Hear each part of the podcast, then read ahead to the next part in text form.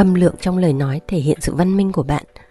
Một người có thể ăn nói nhẹ nhàng khoan thai biết tiết chế cảm xúc của mình sẽ dễ dàng nhận được thiện cảm của mọi người.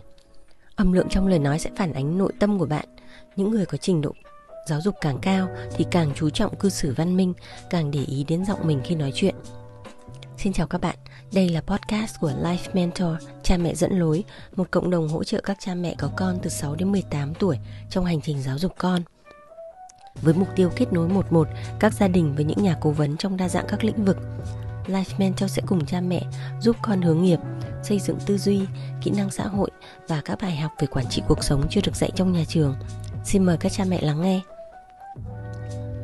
Có hai môi trường khiến cho con người khó chịu nhất, đó là mùi hôi hai là tạp âm cho dù là xe cộ đông nghịt hay là tiếng trò chuyện ồn ào xung quanh thì đều là yếu tố làm cho con người cảm thấy khó chịu việc lớn giọng không phải là sức mạnh đâu. Âm thanh mà bạn à, không thể chịu đựng được nhất đó là gì? Có người thì trả lời chỉ cần ai đó nói chuyện lớn tiếng là tôi đều không muốn nghe bởi vì tôi thấy sợ. Người khác vừa lớn tiếng tôi vô thức đã muốn bỏ trốn bởi vì trong đầu tôi á, toàn là hình ảnh mẹ lớn tiếng la mắng ờ, tôi từ nhỏ đến lớn.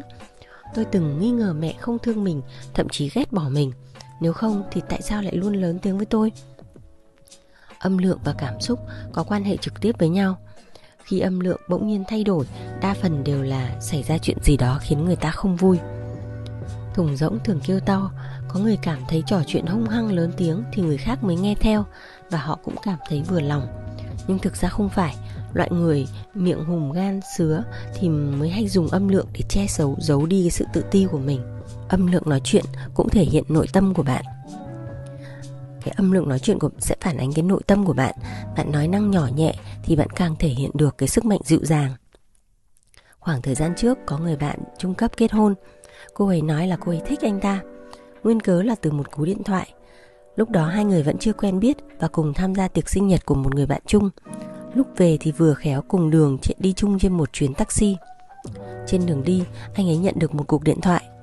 Lúc nói chuyện rất dịu dàng, rành mạch Cúp máy rồi mới biết hóa ra là gọi để cho mẹ Và báo là con đang an toàn. Khi đó thì người bạn của tôi trong lòng nảy sinh thiện cảm. Cô ấy nói với chúng tôi Lần đầu tiên nghe thấy một người đàn ông Nói chuyện điện thoại nhẹ nhàng như vậy Quan trọng là với người nhà của anh ấy. Mẹ ai mà chẳng hay cảm giảm Vậy mà anh ấy vẫn nói chuyện nhẹ nhàng suốt 15 phút Khẳng định là người này hiếu thuận Tính tình điềm đạm ở chung một vài năm mới phát hiện ra cách anh ấy đối xử với mọi người quả thật giống như cách anh ấy nói chuyện, tinh tế, rành mạch, ổn định và đáng tin. Nói chuyện lớn giọng ở nơi công cộng, tán dóc chuyện riêng ồn ào là biểu hiện không tôn trọng người khác, không chỉ làm phiền người khác, đồng thời nó còn ảnh hưởng đến bầu không khí giao tiếp nữa.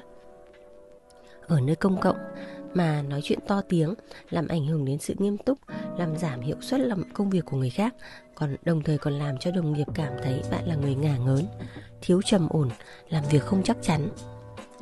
Nói chuyện to tiếng với bạn bè hoặc người thân dễ gây ra hiểu lầm về thái độ, ảnh hưởng đến tình cảm của hai bên.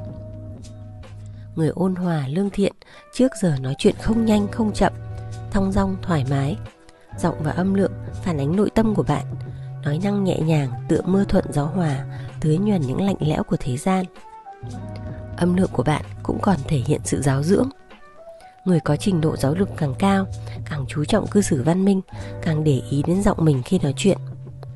Âm lượng là một phần của quy ước xã giao, mà mục đích của quy ước xã giao là làm cho mọi người xung quanh đều cảm thấy thoải mái, đối xử với mọi người nhã nhặn, hạ giọng nói chuyện, chính là điểm mấu chốt trong hành vi của người cao quý.